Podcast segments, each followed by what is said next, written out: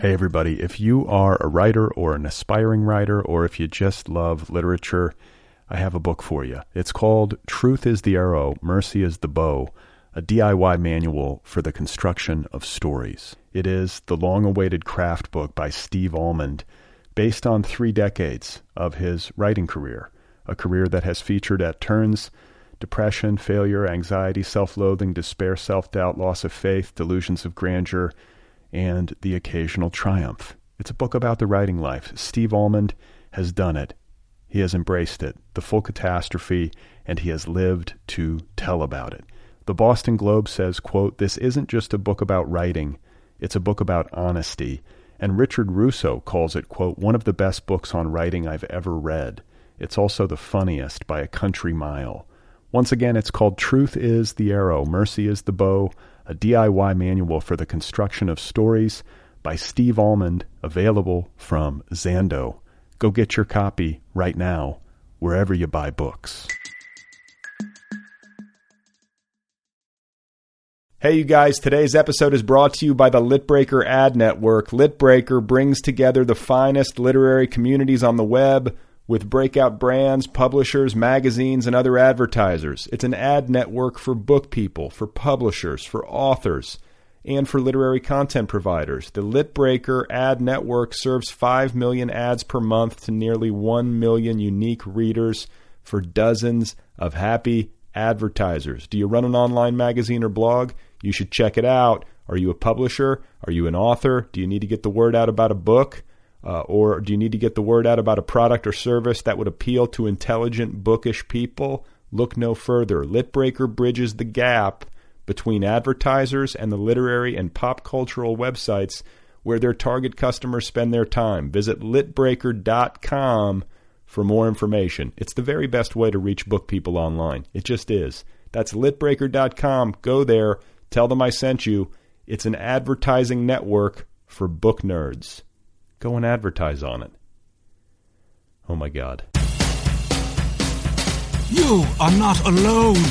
You have found other people.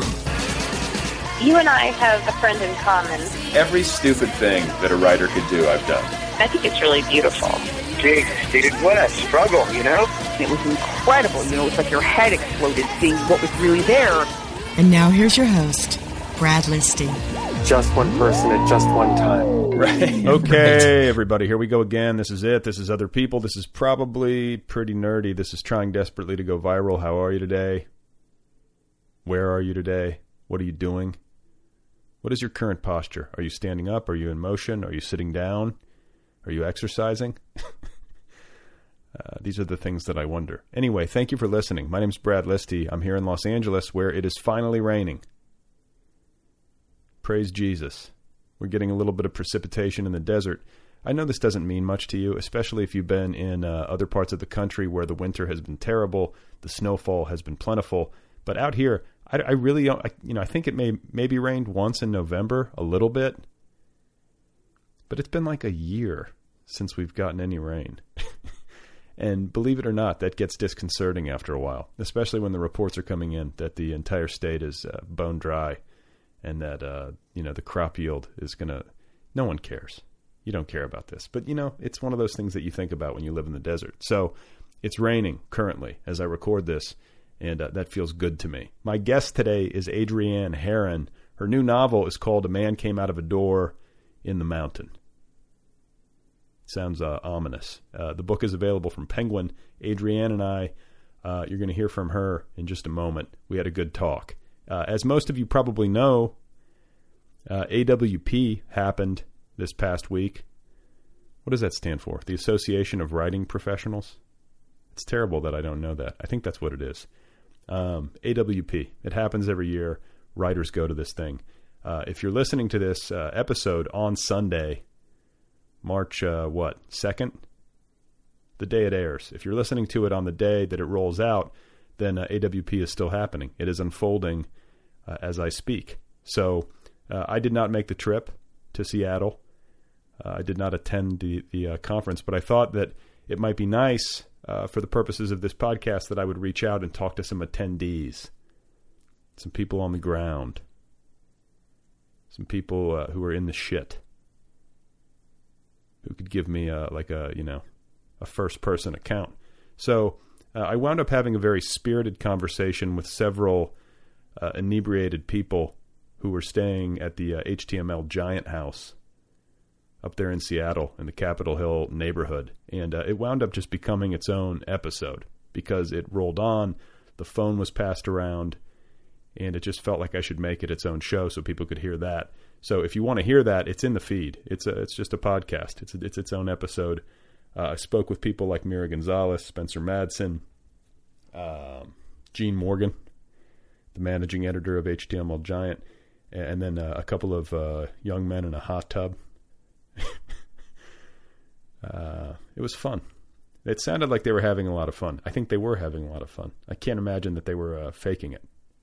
And, uh, you know, it also sounded a little bit unorthodox with regard to the entire AWP mission.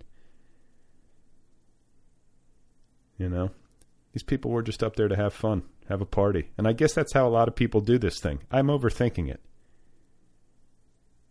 It's the book fair, and you got to pay for a table, and you got to sit there, and what are you going to do? And, like, you know, some people, they just show up. They make a trip out of it to hang out with their friends. They make it simple and enjoyable. So, you know, aside from that, I tried to uh, talk to some people who were on the ground just to see if I could get correspondence on the ground, try to make some interesting uh, contacts, hear some interesting things. But here's the problem, okay? It's a book fair. It's a com- it's a trade show. you know, there's panel discussions. I'm not knocking that. I'm just saying that it's a hard thing to make interesting on a uh, radio program or a podcast because uh, we're nerds. This is a book nerd mecca. it's like book. It's like Burning Man for book nerds or something like that. Uh, so, just to give you a quick example, uh, I spoke with a very nice uh, writer and uh, college educator, I believe, college instructor. He's from Boston. His name is Sebastian Stockman. Uh, and here's a little bit of uh, our conversation. I am not. I'm not in the book fair. I'm just outside the AWP Award Series winners reading, which was um, sleepy. Okay, so uh, there's that, and then uh, I think I asked him uh, if he had any highlights, favorite moments. One of the highlights, I went to a. I was on, I went to a panel yesterday uh, that Dan Kois, the uh, editor at Slate Book Review, set up, and it was a bunch of uh, it was on the good, what is it? The good bad review, sort of the well written negative review. Okay, so this actually was interesting. We had a good uh, talk about uh, negative reviews. We got into it because he had been to this panel. All of these uh, book critics from various prestigious publications were on this panel, and they were all essentially defending their right to negatively review books, which I tend to support. I mean, I've been on the receiving end of uh, bad book reviews, which feels shitty, which I said to Sebastian, but, you know, it's a necessity. We can't have all nice book reviews. Who wants to live in that world? And and that was the, that was sort of the uh, that was sort of the you know I mean everybody on that panel was pretty much in uh, in agreement, but it was it was great. You know, it was like a little it was like a mini lit class because he'd asked each um, Dan had asked each uh, panelists to like choose their, you know, one of their favorite negative reviews, and so they. Okay, so you basically get the gist. We're talking about a panel discussion. Uh, I don't mean to cut Sebastian off. He was kind enough to talk to me, but there's only so much you can say. You know, you kind of have to be there and experience the thing. And uh, the real action, uh, it seems to be happening off-site and in the hotels, or at least one hopes. So uh, if you went to AWP, if you happen to be en route home and you're listening to this, I hope you had a good time. If you did not go, I hope you had a good time not going. And uh, otherwise, what? I think we should just get on with the show. I think that's it. If you want to hear uh, offsite stuff from AWP Seattle 2014, just listen to the the other epi- you know the special episode with the HTML giant people that'll give you a taste of what uh of what they were up to and what I think a lot of people were up to up there in Seattle. Okay? Uh, and also, uh, you know, you, you're going to hear me talking in today's episode and in uh, I think Wednesday's episode with uh, authors who are at AWP. Adrianne, I spoke with from her hotel room in Seattle, so we discuss uh, AWP a little bit before we, you know, before we get into the heart of the interview. Uh, just a natural introduction. So that's it, I think.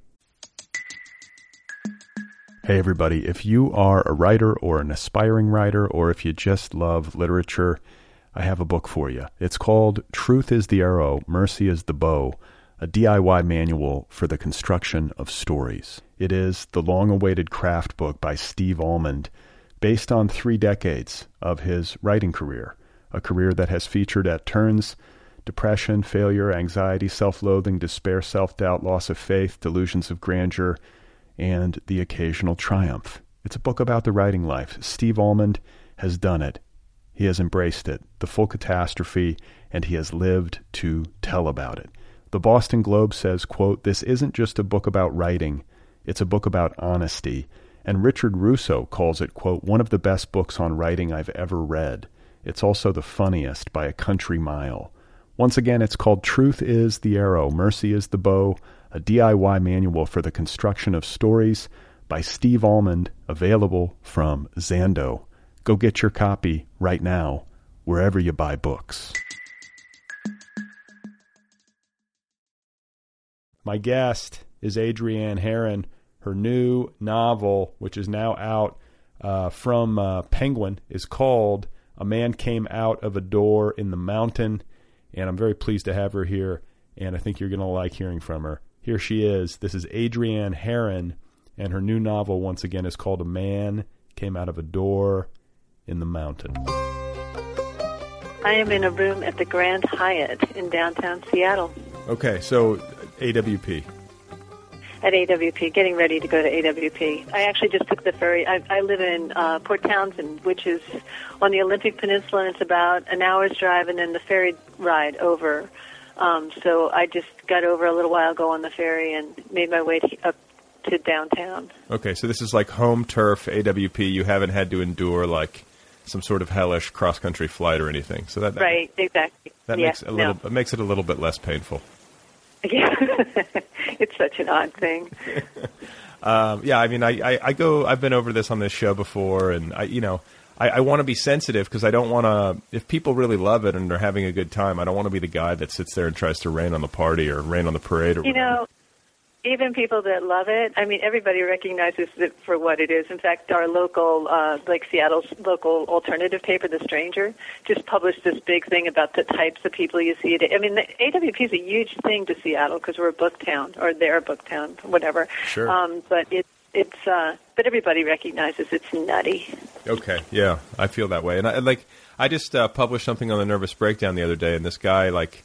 Um, oh God, I should look at his name just because that would be rude not to. But he wrote a big essay about it, and he was talking, you know, about it in a lot of different respects. His name is uh, Anish Shivani, and uh, you know, it's like it's like there's an insularity to it. Like I, I guess they're going to have the book fair open to the public this time around, but uh, a lot of the people who attend are academics and writers and publishers. So it's not right. like like it, it would make more sense to me if it was like, oh my god, this is the one time when like the general public comes and like you know interacts right. with book people. But it's basically just authors and book people interacting with one another. it, it is like twelve thousand incredibly socially awkward people in one place um, it, it, it's so it's so much you know weird eye contact and eye contact avoidance and um, awkward. Con- I mean, it is really the strangest thing, and we we kind of volunteer to do this, so yeah. it's, it's odd. Yeah. Why do you volunteer? I mean, I guess you got to go. You're, you're, rolling a book out into the world, but like if yeah, that's why I'm doing it right now. I don't go to it all the time. I've gone to maybe three or four of them, and at this point, I know so many people that it for me it's like one of those weird dreams where people from grade school show up and yeah. you know get all sorts of. So you just never know who you're looking at, and sometimes it's just fabulous because you've got the drinking partners you've dreamed about for years. You know, the last time you had a great time with people are there. Um, so, and then other times it's just like, oh God, just get me out of here as fast as you can, you know. Sure. Well, I mean, it's going to be a mix with that many people. You're going to have to endure, Yeah. a little, you know, a little of the latter, and then hopefully enjoy some of the former. Right, So- and everybody feels the same way, so they're all looking at you exactly the same way. do you do you sense do you sense uh, competition? Like, do you have like? Can you tell that people feel like kind of an over, an intense uh, level of competitiveness with their fellow riders. I mean, it must be. I mean, it's got to be part of the calculation to have like thousands of riders descending upon a city to sort of like mill around in the same conference center and like eyeball one another uh, and go to panel discussions and whatnot, and not feel some. I, I think some of the, you know, some people are maybe uh, more sharply competitive than others. Like, do you experience any of that or You know- sense it? It, it, yeah, I, I see, I see it. It's just not in the people that I know at all. I mean, there's, you know, there's a group of sort of newly minted MFAs, for instance, and people that are really trying to come up in the writing world uh, as fast as they can. And um, and there's this deep anxiety in people that have been trying for years and years and, and haven't made it, or are teaching somewhere and um, you know, teaching is always, I thought it's the weirdest. I mean, I, I don't teach, I teach in two universities, MFA programs, but they're low res programs. I'm not a tenured faculty member. I don't have to do committees or anything like that. And I think it's the oddest profession. It's like, it's like war. Um, and everybody in those departments always seems to have these terrible stories. And there's a little bit of that that kind of runs into it. Um, but, you know, I don't what, what do you mean? What do you mean exactly? Com- Like competition for tenure track positions and stuff like that? No, no, it's like over paperclip type stuff. It's like the most ridiculous wars you'll ever. I mean, there, there's always this like tension, I guess, between the creative writing and the literature departments because the literature departments think the creative writing departments are bullshit, and the creative writing of course think they're valuable and that the literature is not offering that much. And so there's always this tension between them and who gets funds and things like that. But it it goes down to details. I mean, I'm not part of this, so I can um, I just hear it and think, oh, it just sounds. Um, Ah, it, it just sounds like the oddest, most Seinfeldian medieval um, Tedium. kind of way to go to work. Yes. You know, it's just it, it's just odd. Well, I feel I feel like you know maybe that's just sometimes uh, when people are fixating on these things that seem really inconsequential or tedious. A lot of times, I think it's because uh, they're worried about something else. Do you know what I'm saying? Like if you're fixated on Yeah. paper, if you're fixated on paper clips, it's not the paper clips that are bothering you; it's something else. They're private agonies. Something. Um, yeah. I, have you ever taught, Brad? Do you, I- have you I have in in in a similar way. Like I was never tenure track or anything, but I taught as an adjunct. Um, you know, here in LA at Santa Monica College. So I, I felt, you know, you know, really autonomous. Actually, like they just sort of gave me my Right. classes, and I showed up and taught, and really, I really loved the classroom work. Um, you know, the grading and the reading um, undergraduate short stories and essays and stuff like that in volume could wear me down, just because Yeah. you know, I don't know. Yeah. That that part of it was not my favorite aspect of it, but I don't I think that's the case for most people. Like I like the the, Well- cl- the classroom stuff. Yeah, and I think that's what you were saying before about something else bothering people when they get into these little um, battles. Um, I think that's part of it. I think showing up in the classroom every day for a lot of people, teaching the same thing, hearing the sound of your voice saying the same things, and um, and just basically being alone too a lot of the time, it really does wear people down. Um, and if you have ambitions in other directions, I'm sure it comes out in strange ways. Yeah. Well, and you know, it's interesting you talk about being alone because that's such a big part of being a writer, and I've been thinking about this lately. Um, because I have, you know, I really like people and I like talking to people, but yet uh, I find myself oftentimes being like, ah, no, I'd rather not go out. I, I'll just stay home, or you know, I'll, just I'll avoid AWP or whatever it is. And these things seem to be in conflict with one another. I, like I feel like that's maybe like a central tension to the writing life, which is maybe why I gravitated toward it, where you're trying to connect with people and yet you do that by sitting alone in a room and, and trying to you know string together a story of some kind. But do you have any kind of like inner tension in that way with respect to socializing with people? Like, do you consider yourself? are, are you ad- are you adept at it? Is this? I mean, am I stating the obvious here? No, I no, I, I agree with you in many ways. I mean, here, I, I have the advantage of um, not living in any kind of rarefied community. Um, I don't live in a city. I live in a small town. It's a you know a boat building kind of town. My husband is a mechanic who owns a garage. Um, our friends, everybody works, you know, doing different things. I have lots of writer friends and I have artist friends and all that, musician friends, but everybody's got another job somewhere. So it's our conversations are not just about writing, for instance, and the time I spend alone is really the time I'm spending working on my writing, trying to get better at it. And then when I go out. I mean, yeah, I'm. I'm when I'm at home. I'm. I don't. I don't go out very much or do very much unless somebody stops by or, um, you know, whatever. I'm the same way. I'll, I'll make a choice not to go do things, but but you can't help it when you live in a small town. You're just part of it. You go to the store, everybody knows you. You go to the bank, whatever you do, you take a walk. You see 20 people you know, so you're in, you're involved anyway. So you just have to live through it. Are you? I mean, does that bother you? Because I've I've noticed this about friends of mine who live in small towns. That that's the case. Like they, they can't leave their house without running into people and having like 15 Yeah. different conversations. Whereas I live in Los Angeles and I leave my house and like anonymity is almost a guarantee. You know, you can just blend, or you're just stuck in your car, so you're boxed off from everybody else. But um, Do you, do you like that? I do. I, I, I, in fact, I'll take you one further. My favorite thing is to be in a foreign country where where nobody like I can't speak the language. Nobody could talk to me anyway. I'm just like great, perfect, you know, and I can just blend and watch. But you know, I do envy sometimes, at least mentally, this idea of having a, a stronger sense of community. And you know, my friend lives in uh, my friends live in Crested Butte up in Colorado, uh, which is a tiny ski town, beautiful.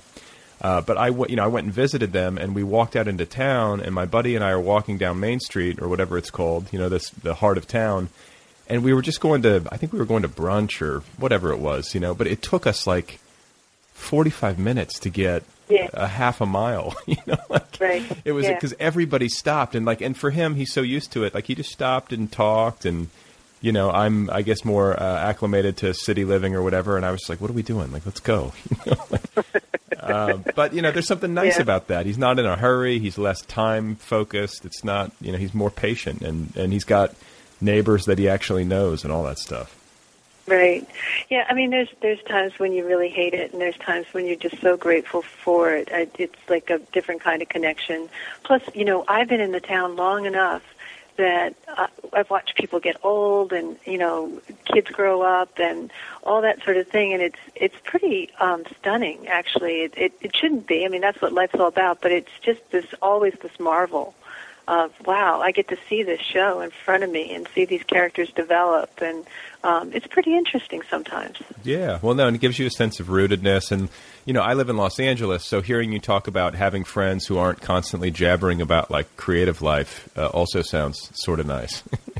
Where, you know, in Los Angeles, everyone's, I mean, I guess people are talking about the film and television business more than they are literary concerns. But, um, Right. you know, the, the, the creative arts are the, the main industry in this town. So, it's kind of inescapable and it can get uh, exhausting in its own way. You know, everyone's doing it in this town, and uh, I've talked to authors who have lived in places like this. You know, I've talked to like Brooklyn authors who have you know done their time in Park Slope or whatever, and then they move away and they get themselves at a remove, and they're in a place where they're kind of the only writer in town, or you know, they they're a decided minority, and they're they're not surrounded by people trying to do the same thing, and they found it really li- you know liberating. Yeah, I wondered if they would miss it because um, places from afar, places like Brooklyn look um, they look both intense and, and kind of nourishing. Yeah, I mean, it's like you know, it's like I don't think there's a right call. I think it's just. I mean, I feel like it's whatever you, you know. Some people have uh, preferences, and then I think some of it too is just you get used to it. You know, I've moved around Yeah. enough to know that like you can adjust to anything. It just takes about a year, and maybe you had you like one place better than the other. But I, I never thought I would live in L.A. and I've adjusted to it and find myself liking it. And um, I've also lived in small towns and I like that. And I, I just think that I think that's it. You know. Yeah. So, uh, what about you in the Pacific Northwest? Is this where you're from, like born and raised? No, no. I was born in Philadelphia, and I lived back there and um, and in New Jersey um, Okay. through high school. And um, yeah, so this. But I married a Canadian, um, and who was from out here and just wanted to hightail it back to the Northwest as fast as he could. We married pretty young, and so we've been out here a long time. How old were you when you married? 21. Oh wow, that is young.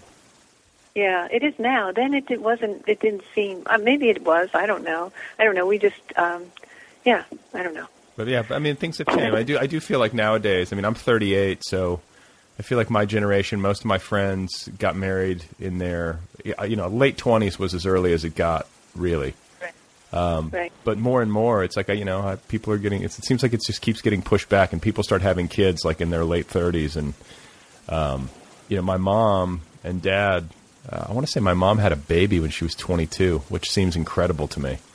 Uh, because when I think of myself at 22, I think I still was a Yeah. baby, you know. But it's just different Yeah. times.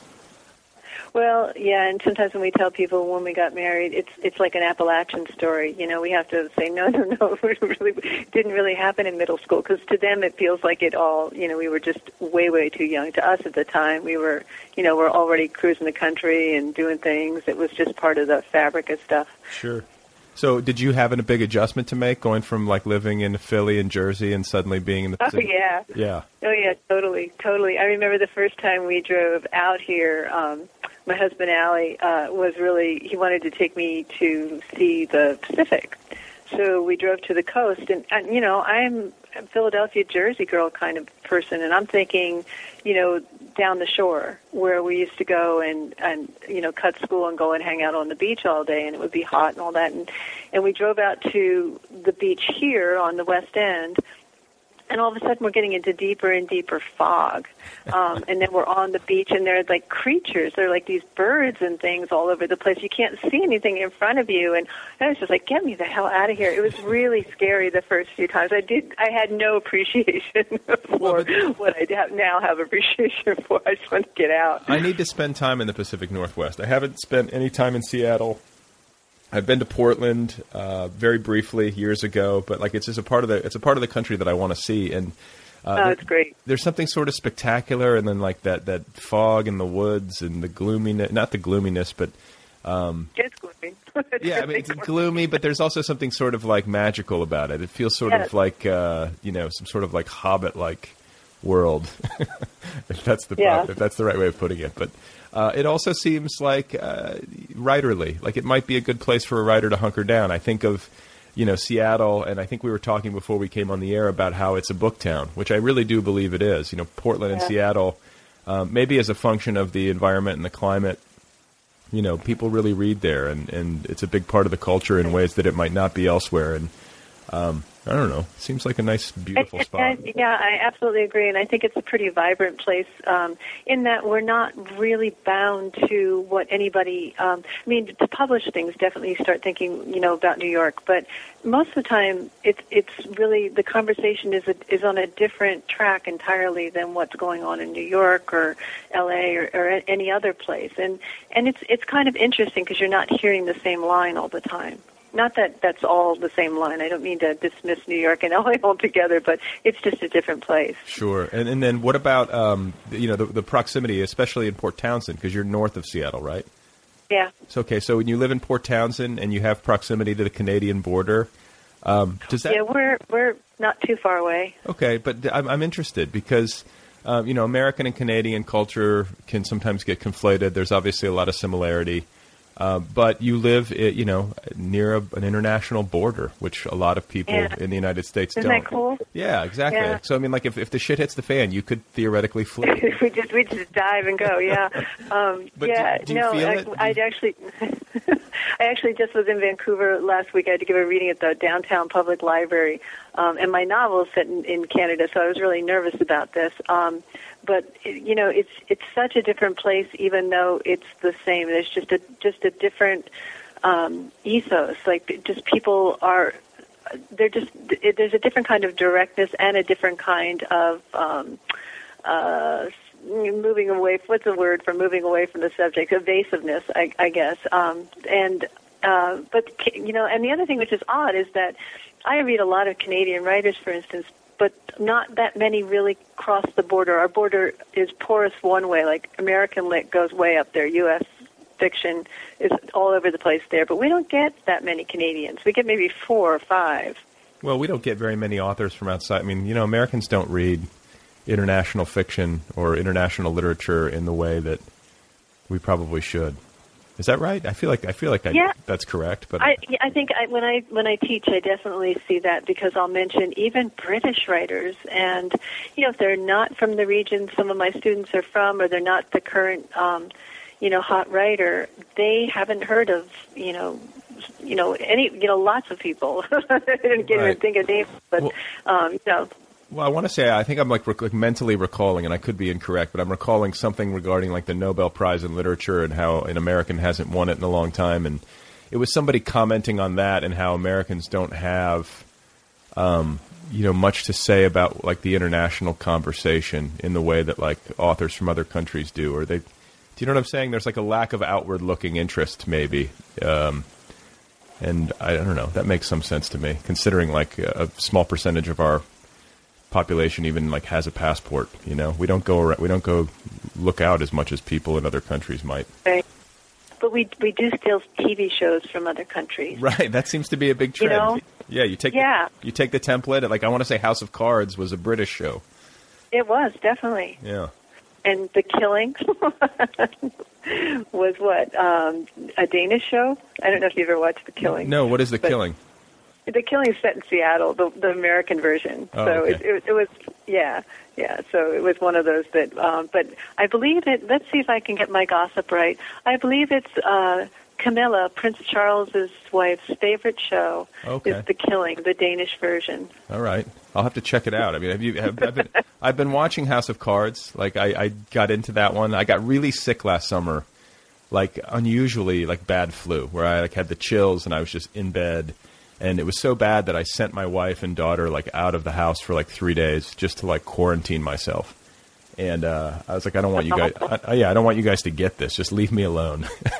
you ever you ever have that where you have the flu and you're just like you're just like stay Yeah. away from me. I just want to be ill in private. And so they left and went away for the weekend, and I just laid in bed and I watched the entire first season of that show in like you know this long flu-ridden binge. So I got into it, and uh, it feels like a really it feels like a really high-end soap opera, which might Yeah. not. Which it's pretty might- dismal. yeah, it's like I mean, it feels like especially as this second season progresses, I'm like this because I grew up in a house uh, with sisters and a mom who watched a lot of soap operas. So, like the formative narrative experience of my childhood was like Days of Our Lives.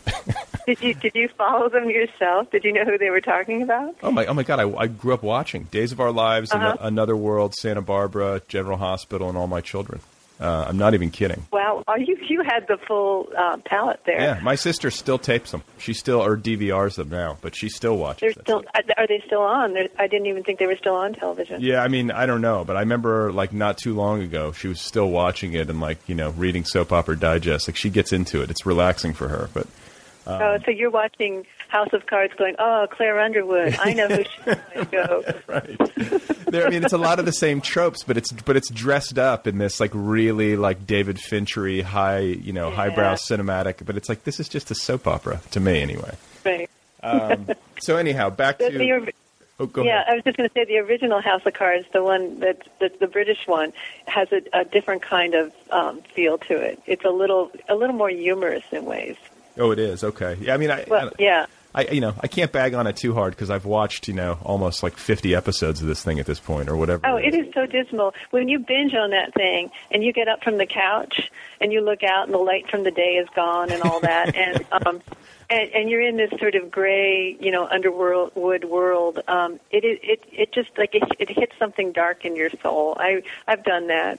okay yeah yeah I mean, okay so here's what i want to talk about because this is how i can tie it back into writing because this is where i think Okay. th- this is where i think the show speaks to something in my own experience that gnaws at me and it's that you know you find there is like this kind of weird moral ambiguity that the show produces where you kind of find yourself liking these people in some weird way even though they're horrible and they're doing Right. they're doing horrible things you have this like weird respect for the way they operate it's fun to watch them play chess or whatever it is um, and I find myself looking out at life in general and looking at how people do what they do and who succeeds. And, if you wanted to like you know narrow it down to the literary life, I find myself wondering if you have to be an operator like that. Like, to what extent do you have to be able to manipulate people, uh, network uh, strategically, and charm people? And you know what I'm saying? Like, do you ever think to yourself, "My God, is this what it takes in in life to be this cold blooded, or to be this?" Um, I don't know. Uh, It probably depends on what your ideas of um, success are, you know, or, or winning. I mean, that, those are pretty linear ideas, I think, in, in House of Cards and other things, and even in writing sometimes on what success means, um, and and how you know when you you're making it or you're winning or whatever. And I, I don't think there's any one way to do that. So, what does success mean to you as a writer? Because that's a good point. You know, like I think a lot of us think like, oh, I'll be published in the New Yorker, or like I'll have, I'll be making a living from what I write. Like, what what is success? Um, you know, I, I- all that stuff figures in. I mean, all of us, if we were published in the New Yorker, probably would feel great about ourselves for 10 minutes or so until somebody said, ah, you know, it was a pretty good New You read something on a blog or whatever. It was a pretty good New Yorker story, wasn't the best, and they'd feel terrible about yourself again. Um, but, you know, I, for me, the my best moments as a writer have come either by myself when I've finished something or I've written something or I've just totally subsumed by um, chills, really, real absolute chills, like physical chills, where I think something is here and it's not, it's bigger than me. And I like that feeling, even if it's just two sentences. It's like this is bigger than than Adrianne. Um, and the other time is when I'll have somebody who's read it, whatever I've written, and just get it on even a different level than I've atten- intended, but it, it it like hit them in a way, and and that's just this this total magic. There's um, oh, you know, there's something called the secret sympathy about things affecting um, one thing affecting another through a space that appears to be empty. Um, it's kind of sympathetic magic, and that moment when somebody's read something that I've written and they they feel something, that's sympathetic magic to me, and and that's success to me. That feels great. Um, the other stuff is great for about five minutes, really, and then you start feeling. To- well, at least I feel pretty self-conscious, and I just want people to stop looking at me. So, You do- know, really, truly. yeah, I mean, no, I mean that's. I think that's health. That sounds healthy. Um, do you have like it? it- Do, does the book sales um, does that factor into your calculation at all? Like, Oh, um, the, my first book was a book of short stories, which I didn't know at all that they don't sell. Um, and it was, uh, you know, it, it won a prize, and then it was published by Houghton Mifflin, and um, I just thought that was wonderful and great. But I didn't, you know, I was kind of oblivious to the whole uh, success part of publishing. And um, the novel I've just published is being published in a bigger way, and it's a novel, and people are actually reading it. So uh, that's gratifying. Um, as far as the numbers, I have no idea. Yeah. Well, I mean, but I mean, like, I, I don't know. I think some people out there, uh, you know, when they're defining success for themselves as a writer, they might be more, um, what's the word I'm looking for? Numerical about it. You know, like I have to sell X amount of copies. I have to be making X amount of money. Uh, maybe, Yeah. You know, I don't know. Uh, maybe- As if you're trying to, li- you know, I know I can't live off writing. I really can't, and um, and I've done a ton of odd jobs over the years. I mean, really, some of them very odd, and um, and and now I teach, and that, of course that's that's a big moneymaker too. I say that laughing, um, but um, but you know, I, I we live a really humble lifestyle, and in all good ways. I mean, it's just it's not like um, I wouldn't say that we're environmentally conscious, and that's why we do. Although you know, of course, we try and think about blah blah blah. It's just that we don't have a lot of um, a lot of stuff that we need. We have everything we need, you know, and Right. and everything we want pretty much. And um, uh, as long as we can go have uh, a beer or do things, you know, hang out with friends, and I'm making this sound so drab, but um, no, we we have a pretty good life. So I don't I don't need you know I, I, it this sounds so stupid. I don't really need to make a lot of money. Well, that's good though. You know, like that's like I think there's like a real value in simplicity because uh, it, it can be, especially if you're living in a place like Los Angeles where the cost of living is so high. Like I come up against Yeah. this where you're like, holy shit! Like how am I going to make the math work? Um, it'd be nice to not have such um difficult math. you know what I'm saying? exactly. And, and to be able to afford, a, you know, if if you can find a way to make it work. The difficulty, of course, is that if you move to this place where uh, the cost of living is lower, a lot of times there's less opportunity, and you have to find a way to fit yourself into the community, and you know that Exactly. that can be the Yeah. challenge. But um, And that's exactly what you do. I mean, when I we first came to Port Townsend, there was nothing there. I mean, it, there's really nothing there. There was, you know, some wooden boat building. There was the mill, um, and I think uh, my husband Allie drove like an hour to this other town, Port Angeles, every day. Just there, an hour there and an hour back for one job. And you know, for after but after a while, you sort of kind of create your own jobs. And I think there was one point where I had four jobs, um, but one of them was working at Graywolf Press, which had just started there, or had been there a little while, and because uh, it, it started in Port Townsend. oh, it did. And yeah, I didn't yeah, know it was that. there for a long time. Yeah, Huh. Yeah, it was there till about nineteen uh, ninety something. Why did it leave? Uh, because it was a nonprofit, and Minnesota had much better funding for nonprofits. Washington had nothing. Okay. So Scott Walker, who started it, just started. He opened an office in uh, Minnesota, and then he started commuting back and forth, and it damn near killed him. So eventually, he moved it to Minnesota. Um, but Copper Canyon's in Port Townsend too, the Poetry Press, and there were a couple other presses. And you know, it's a little town. At that point, it was like seven thousand people. right. So it was pretty dynamic, um, and everybody's making their own their own way. You know, doing one thing or another, starting this, starting that. You could start anything. You could buy a house for thirty thousand dollars if you. Were, and it, that's if you were a rich person. You go buy the house. You know. Wow. And uh, so it was a place to get. Now it's not like that. It's gotten gentrified like crazy. But um, but at that time, it gave everybody a chance to do things. Does, do people li- who work in Seattle commute and live in Port Townsend?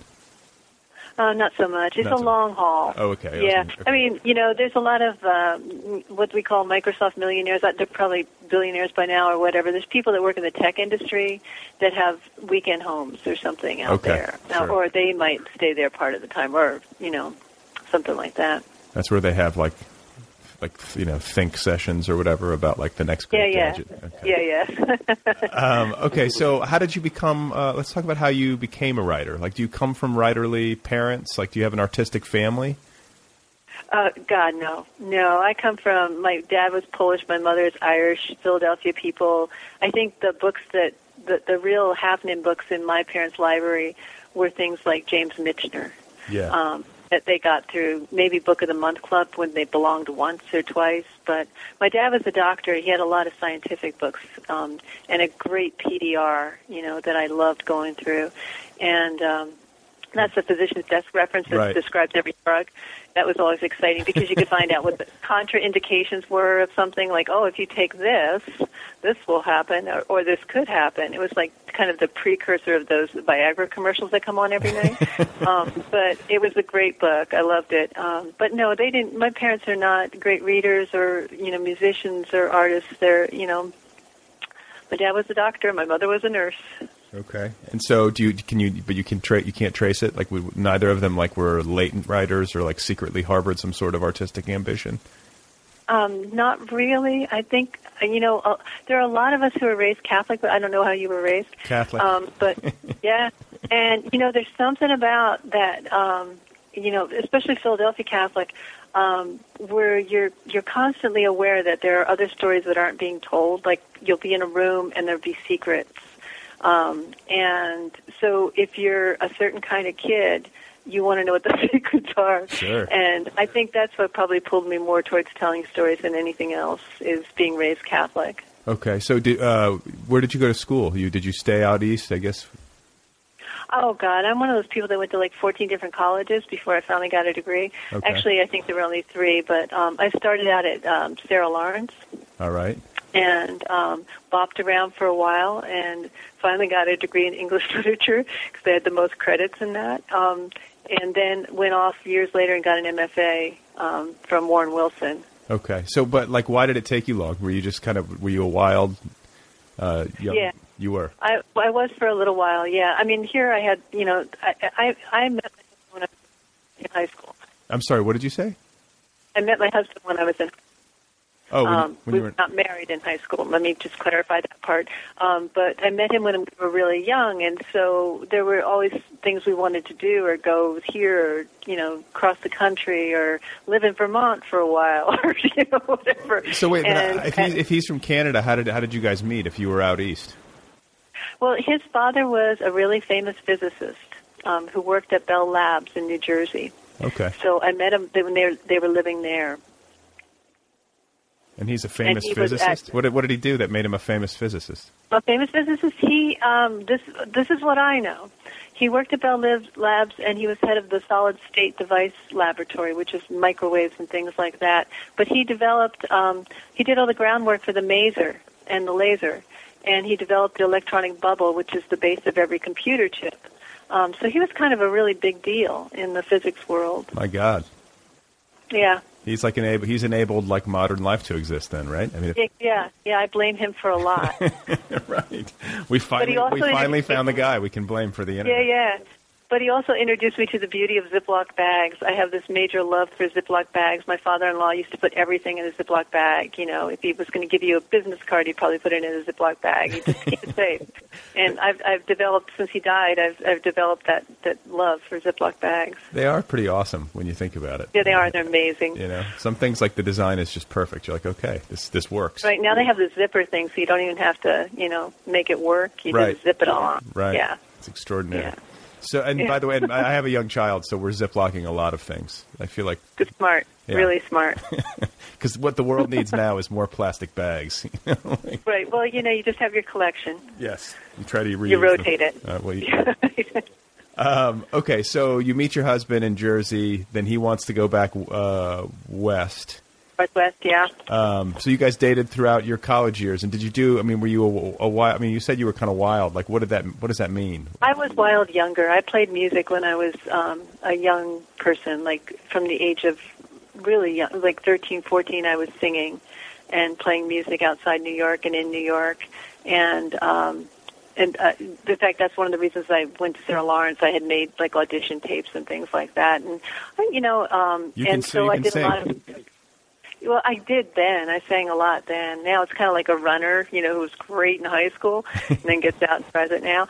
Um, but uh, yeah, I really, I really love to sing, and um, so I that put me in a crowd that was much older than me. Um, and doing lots of interesting things, and kind of was the, the wild and crazy person until I was about eighteen or nineteen, and then then I started to settle down. Well, see, that's. But I mean, I feel like were you? Were, did you? Did you uh, grow up in Philly? Like, were you a city kid, or were you? No, no, I did. I was more childhood in Philly, and I went to high school in New Jersey. Okay. But did you Yeah. have? Was this like Jersey, like right outside of New York City, or was this South Jersey? Um, kind of about maybe an hour outside of New York. Okay. Because I just I have this theory that people who grow up with like access to these big, uh, you know, these big cities, they tend to be wilder at younger ages and get it out of their system, and then suburban kids That's like me. What's that? Yeah. I said that's a great theory. I like that theory. Yeah, because I mean, suburban kids like me, like we finally get to college and then we go nuts. But Yeah. I knew kids who were like, you know, raised in Manhattan or whatever, and by the time, like, they were a lot calmer. they, they, would already got it out of their system. Like, Right? They've they've been traveling the subway at two in the morning since they were eleven. no, I, yeah. I, I literally had a friend who was like, he was like the calmest, nicest, most organized. Just like he had his shit together in college in a way that almost nobody I knew did. He got married when he was in college. Um, it was, and they're still married. Like, go. yeah, it was bananas. And and and he was like telling me, he's like, yeah, you know, like I committed arson when I was fourteen. I was like, I know there were crazy things. I mean, even as a little kid, I mean, we. I remember I have older brothers and um, neighbor kids and the whole deal. I remember uh, climbing over the roof of a factory, you know, and having glass fall in, and one of us taking the rope and shimmying down. We did all kinds of stuff, you know, that were just a little wilder and crazier than. Um, people that I've met since. I thought everybody had childhoods like that, and some, you know, there are a group that do and love to regale you with it, but um, not not everybody had that. A lot of people are in the rec room. right, or the Yeah. shop or the shopping mall or whatever it was. But Right? um, yeah. So this music uh, that you were playing, like, was it rock and roll? No, it was well, sort of. It was like folk blues. Okay. It was. It was. Um, and I wrote a lot of my own stuff, which tells you a lot right there. um, but um, but I was really fortunate in that I I had um, lucked into some really good musician friends, so they taught me more than I would have learned anywhere else, and and I got to play in cool spots with them, and so it was fun. So, what was the name of like one of your original numbers? Oh God, I don't know. I remember my most embarrassing one. Unfortunately, like it's hard to remember lyrics or anything. I mean, sometimes I can I can get back and I can play whole songs again. But my most embarrassing one was something called Museum Man, was about, which was about picking up men in museums. Which of course I had tons of experience in. I don't know where that one came from. That is the But, place to do it. Yeah. Um, okay, so let's get to you're you're young, you're married, you're in the Pacific Northwest. Suddenly, uh, you're acclimating to that. At what point do you start uh, writing? Um, you know, I, I wrote a little bit in college, and I wrote um, and published a few little prose pieces, places. Just they were almost like prose poems, I guess. I, I, I, I have lost them completely, which is a really good thing because in my mind they can remain wonderful, um, and I think they were pretty awful. Um, and, but then. Uh, when I was working at Graywolf, I showed Scott some of my work. He was the publisher then, and and he was really supportive. He was he was good about it. And at one point, I just decided I had I have two sons too, and my kids were little, and I thought, you know, I'm just gonna go back and do something. But it's you know here I am out in Port Townsend, um, no not a lot of money or anything like that. So Warren Wilson with his low res program just popped up on my radar. That and uh, Bennington, and I decided to go to Warren Wilson, and um, so went there, met all these wonderful, famous writer people who were unbelievably encouraging and supportive. Like who? And um, I studied with Andrea Barrett and Margot Livesey, and um, Rick Russo was there when I was there. Charlie Baxter, um, Tony Nelson, Sonia Nelson, um, Joan Silber was one of my teachers too. Um, just a ton of Jim Shepard, a uh, ton of really great people there at the time, and um, so it was it was pretty stunning. It was like you go from nothing into you know the top group, you know, and and and those are the people that are you know being your support and teaching you. Um, I think I went to Warren Wilson with one story. I'd written one full finished story, and it wasn't really even that great. Um, and in the first semester I worked with Margot Livesey, I probably wrote eight stories, um, you know, just a lifetime's worth at that point. And most of them made them into my first collection. Um, so um, that was, it was a really amazing um, transformation that, that Warren Wilson MFA for me. I know people talk about MFA programs, but for me it was just uh, two years to write without anybody asking me what I was doing. Um, Two years to just to fully commit to something. I mean, when do you get two years to fully commit to Well, something? I was just going to say because this is all the rage right now. Uh, I mean, it's always been all the rage in writerly circles, but there's this book out called MFA Yeah, ver- yeah. versus like that's getting a lot of play. And um, Right. I mean, it's it's kind of a tired conversation, but you know, it's there, and I think that what you're saying is totally accurate. I mean, if nothing else, like my God, it just gives you a chance to focus your energies and to be around other writers. And you know, if there were other options where there was money or where there was at least the luxury of time, then show them to me. For God's sake, I'd Yeah. I'd be happy to go live somewhere, uh, you know, without expenses and write and think and everything else. But this is this is the only show in town really for writers. Well, it- you know, and something like Warren Wilson, which is a low residency program.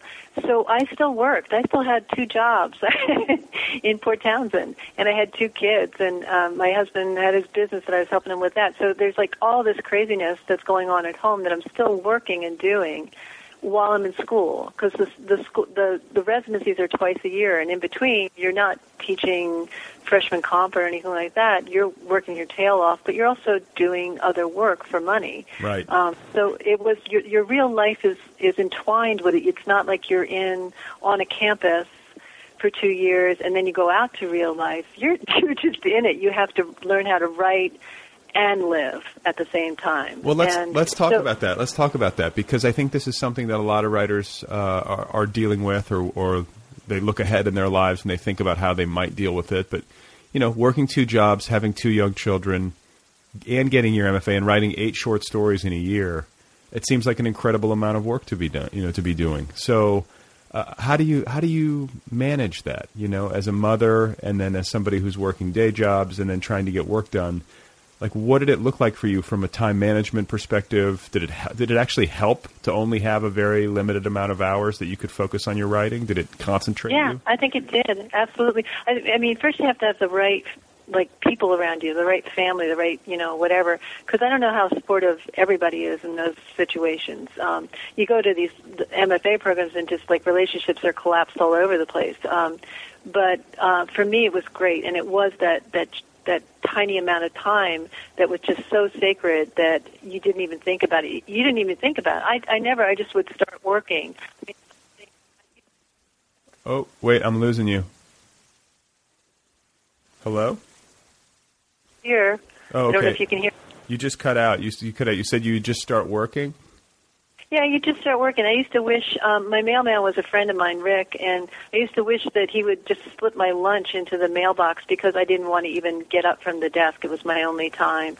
Um, but uh, and I have a friend, um, Gina Ochsner, another writer who has like four kids, and she's written all these you know books and stories, amazing stuff. She's been in the New Yorker, um, and she just does it when she's she writes in her head she does all kinds of stuff um, that I couldn't do at the time but ev- I think everybody everybody finds the space they need. We're not ever going to be like somebody like John Updike with you know a wife or someone to take care of everything or Cheever or whatever to dress in his suit and go to his office and um, so we just do what we can um, but Did- have- you know it was too have- precious. I didn't Well, I was going to say, have lessons from that period where you had uh, so much going on and you were writing in this manner where there was no kind of like throat clearing or preamble. You just sat down and you started to work. Like, has that carried over? Is that how you? Is that how it still is for you?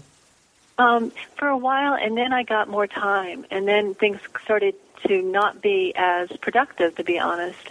Um, as soon as I started adding on, as I say, I teach in two MFA programs and do a bunch of other stuff. As soon as I started adding on more of that, um, yeah, I, I have my time now. I just work like crazy when I have it. So okay, so is it just you write whenever you can, or do you have like a, a really regimented schedule where you're up before dawn and fitting it in? No, I can't do that. I, I, I really appreciate that people can do that, but you know, I found out the best time for me to write is something like um, three o'clock in the afternoon when all the work is done that I have to do for other people, uh-huh. and then I can just go away from any kind, anywhere near an internet connection, for instance, and just write for a while until you know um, cocktail time. I guess I don't know. um, yeah, and pretty I, much. and then I start drinking heavily.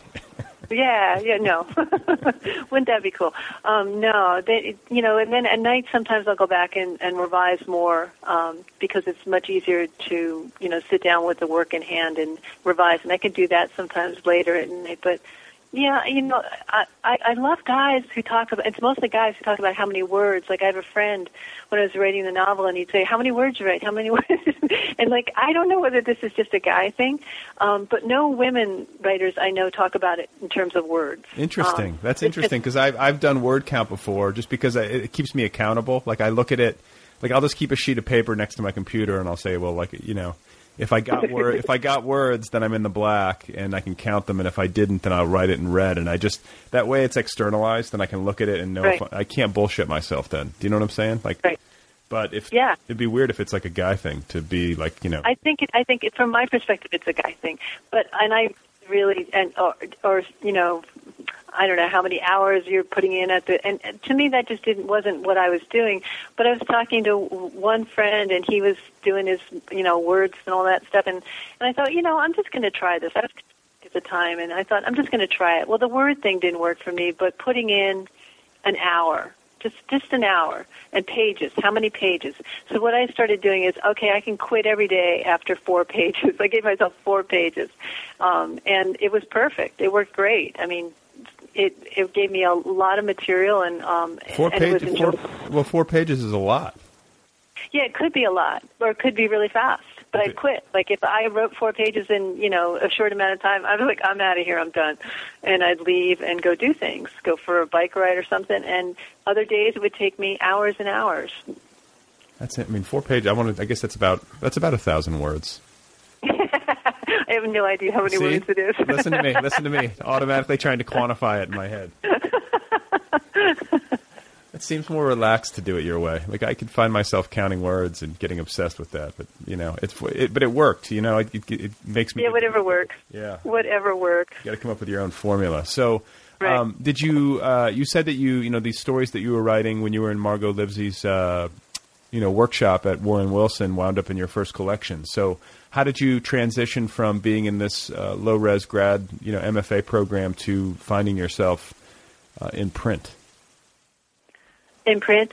I published um, one of my first stories that was kind of a bigger story. Um, was published in a Story magazine. I won their contest, their short short contest, which was a big deal at the time, and um, got paid a bucket of money, um, and uh, and got really high visibility. And um, at that point, you know, I didn't. It, it, I sound pretty ignorant, but this is one of the gifts of living in a small town. And even though I worked for a small press and all this other stuff, I wasn't really all that um, savvy about sending to magazines or thinking, you know, that um, they weren't going to get published. So I would just send things out, and things started to get published, and um, and then pretty soon I had this collection together. And then how did it get? How did the collection get published? The collection got published in a really fortuitous way. Um, I had, um, let's see, I got a call from uh, Sewanee, which is one of the places I teach now at their School of Letters and MFA program. But I got a call from, you know, the Sewanee Writers Conference and all that. Yeah. And they had, um, they, as part of, they had a bequest from um, Tennessee Williams Estate. So they had a bunch of money and they started the conference and, and they also started this writing series uh, where they were publishing books for a few years through Overlook Press in um, New York. And um, so they they called me once and said that uh, you know my collection was up for consideration, um, and it was just a group of stories. And I, my I, the way that I understand it was that Andrea Barrett they had gone and asked different famous writers, "Do you have anybody you could recommend?" So Andrea Barrett had given them my collection and a few others um, students of hers, and so. Um, uh, you know, I didn't really even think that much of it because I wasn't sure it was a coherent piece of work myself. But about three months later, I got a call, and they wanted to to to publish it, and um, did a little bit of editorial, and it came out about oh, it's like a scant seven or eight months later. Um, and then Houghton Mifflin bought it for paperback, so it went very. I mean, I didn't even have an agent; I didn't have anything with that, so. You must have been thrilled. That That, sounds lovely. It was it was really it was really exciting, but again, you know, um, my goals are some a little bit different, I think, than some other writers. I just wanted um, I wanted to see it out there. I wanted people to read it, but I didn't have high expectations of my life changing because of it. See, but that that seems like uh, again, it seems healthier because I've I've talked to, I've talked to authors on this show, some of whom uh, I think suffer from uh, ambition or expectation, uh, and then other writers who are like, "There's no way I'm ever going to make money on this. I just do it because I love it," and they're Yeah. and they're completely satisfied with that. And I'm not saying one's right or one's wrong, but it does seem like um, approaching it in the way that you're talking about is probably less stressful. Yeah, I think it hurts less. Yes. And I mean, the, you can put your real attention on, you know, trying to get something uh, right for you. You know, trying to tell a story you need to tell or want to tell, or you know, are desperate to tell in some way. So, what about the novel? Like, so how did that, uh, you know, come Uh, come uh, to no- come to fruition, and then how did it find its way to uh, Penguin? Okay, so this is where I knock down every image of my life as the luckiest writer alive. Um, I um, I wrote a novel right after the short story collection because by then I was hearing, oh, now you've got to write a novel, and I did have an agent at that point, and so I wrote a novel. Um, didn't know what I was doing, um, and I wrote it maybe six or seven times, and finally my agent said, you know, this is this is great. Let's send this out. So it was sent out, and it got a it got a bunch of attention, and it was really nice. But nobody ended up taking it at you know. So um, at, then we got to this discussion where let's just put this one away in the drawer, or you know, you, if you want to try some university presses or whatever. And and I realized I really didn't know what I was doing, so I went back to writing stories, and I published a bunch of those, and got together another collection. Um, and then um, then I had this idea for this story, something I really wanted to write. Um, it's um, it, it was sparked by this this place called the Highway of Tears, Highway 16 up in British Columbia, which runs from Prince Rupert to Prince George, and it's the site of over the last four decades, a lot of um, Native women, Indigenous women, have gone missing or been found murdered along that highway, and there hasn't been a lot of investigation in it till very recently. So I wanted to write something about that, but not about that. I just wanted to write something that was tangential to it that would put some attention up there. And the story just started appearing, um, and it's long and entailed how I got there. But eventually, I had a draft and I sent it to my agent, and she said this makes no sense. Really, it was all over the place, and so I rewrote it. And we went back and forth a couple of times, and finally one day she said, "I love this," and sent it, and it was sold within two days. Wow. To Penguin. Okay. okay yeah. Okay. so stop right there because, um, first of all, when your you know when your agent says this makes no sense, some writers might react to that by being extraordinarily frustrated, considering how much work has gone into the novel, and it makes sense to you. but did yeah, how, did you, how did you how, how, did you process that news? Were you like, okay, I can go back in and, and make this make sense, or were you uh, disillusioned for like a day or two? Oh yeah, you get the day or two of like, oh my god, you know, how could you not see this? This is brilliant.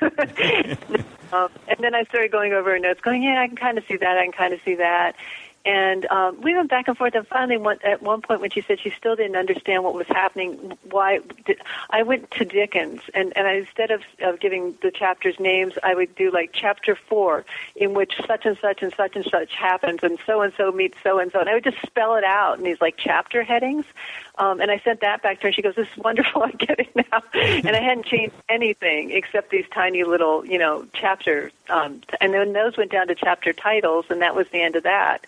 Um, and she got it, and the editors got it. So I think it was fine. Okay, so was that the big? Was really that the big um, fix that made it make sense and that got it sold in two days? Like when you take it from this makes no sense at all to it's sold in two days to uh, oh, like what did you fix? Yeah, there was there was a longer period of time in there. Um, you know, a, a lot of it was um, was just streamlining and making things clearer. I have a tendency to put everything that I've ever thought in my life into a piece of work, and it, it takes me a while to realize that the reader doesn't need to know all that, and I can pull back and just and t- and streamline the story um, and get it down to its essentials, and then see what I've got.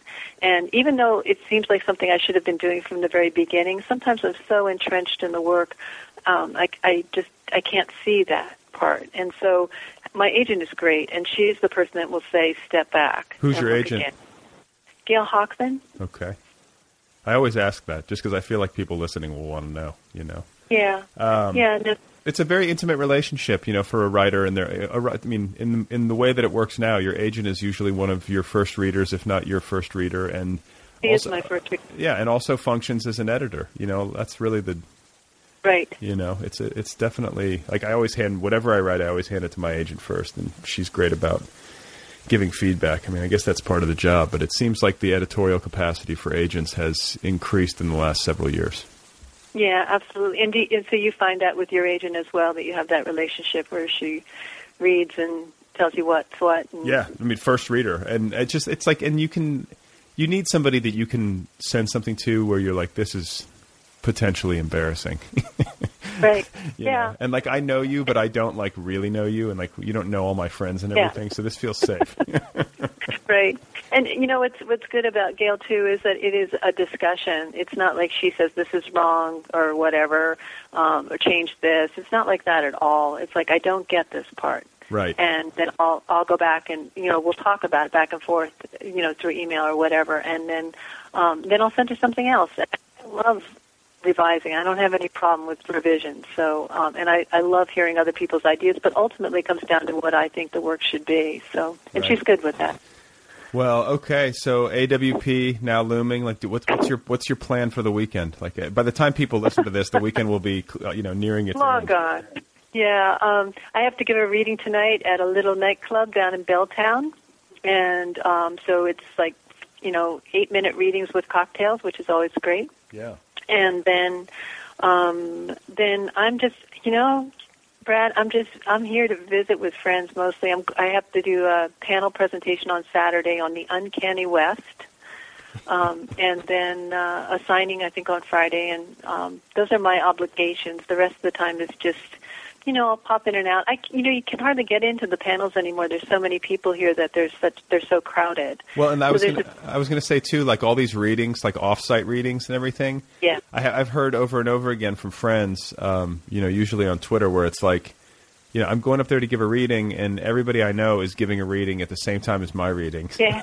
so it's, Yeah, you know, it, it, the truth is, uh, I don't really understand. I mean, they're just they're just occasions for, um, I think, for for groups of people to get together and enjoy each other's company. I don't think strangers too much wander into, you know, a literary reviews reading and they don't know it, and don't really care about it, and go, "Wow, I'm so glad I did this." uh, but uh, but I think it, it can happen. so uh, yeah, I, there's a lot going on. There's a lot going on, and uh, you know, the offsite things. I, you know, have to pick and choose. Sure. So, and then after AWP, you have a like a book tour beyond. Yeah, I do. I do. This- Um, I'm you- going a bunch of places. You excited for High it? spots like the Zilla. Pardon? You excited? Yeah, um, I, I am because there are places uh, where I know people, and um, I really love talking about this book. I'll tell you, I love talking about this book, and I love reading from it. It's the first, it's the most enjoyable reading experience I've ever had, um, and so it's it's been a really fun engagement with um, audiences that I've never had before. So when when I- you say when you say it's the most enjoyable reading experience that you've ever had, you mean like live reading, like when you're reading your own work. yeah, Not that it's like the best book you've ever. I mean, not not that it. Oh God, be. no! Oh God, no! I don't mean that. Please take that back right away. Cut that out. Um, no, I don't mean that. I mean, it, I, I have a lot of fun reading from the book. It's, um, you know, the short stories. Um, I'm really language centered, and um, the narrative may be a little bit slower. This novel rocks a little bit more, so I've got more exciting little pieces to read and more engagement with an audience. Well, it's Um, fun. It's fun so when you have when you have work that plays well live. You know, like you can Yes, do scenes. that- exactly. if you- That's what I meant to say. Yeah. You said well. okay. Well, I uh, I congratulate you on it. I hope you have fun this weekend and, and on the subsequent tour. And I wish you all the best of luck. Well, thank you. Thank you. Thanks for having me on here. Okay, you guys, that's Adrianne Harun. Go get her novel. It is called A Man Came Out of a Door in the Mountain. It's available from Penguin. You can find Adrianne online at adrianneharun.com. And she's also on the Twitter, where her handle is at Adrianne Harun. Thanks to Kill Rock Stars, as always, for the good music. Be sure to check out killrockstars.com. And uh, hey, don't forget about the app, the free official Other People app. It's available now for your iPhone, iPad, iPod Touch, or Android device. It's the very best way to listen to this program, you guys. You got to get the app. New episodes automatically upload to the app. You don't have to do anything. They just show up. You can download episodes to listen to offline. And best of all, you can access premium content and the program's full archives all via the app. So here's how it works you go get the app, the app is free, and it's available for whatever device you might have. From there, you get the most recent 50 episodes of this podcast for free. No charge. And then, uh, if you want to access the archives and the other 200 something episodes at this point, you sign up for premium and you sign up right there in the app. It costs $2, 2 bucks a month, and you get access to everything. Every single show, including my conversations with authors like Cheryl Strayed, David Shields, Erik Larson, George Saunders, Sam Lipsyte, Roxane Gay, Susan Orlean, Tayari Jones, Tao Lin. The list goes on. So please go get the app. The app is free, and then uh, sign up for premium right there in the app and support the show for a couple of bucks. I would appreciate that. Uh, otherwise, what? It's still raining.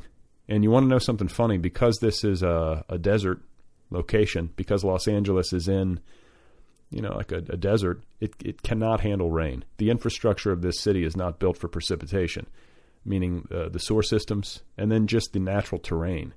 So if you can imagine the ground, and especially if you can imagine it in the wake of a uh, significant drought, it's like hard, flat, baked desert earth. And then suddenly you throw in five inches of uh, rain, and that rain will just sit there on top of that earth, and it will pool, and it will cause uh, flooding. and then eventually it'll seep into the earth, and that will uh, turn the earth into mud, and then the uh, earth will slide and it will destroy things. So even when we get what we need, this is my point. Even when we get what we so desperately need, it turns into a disaster.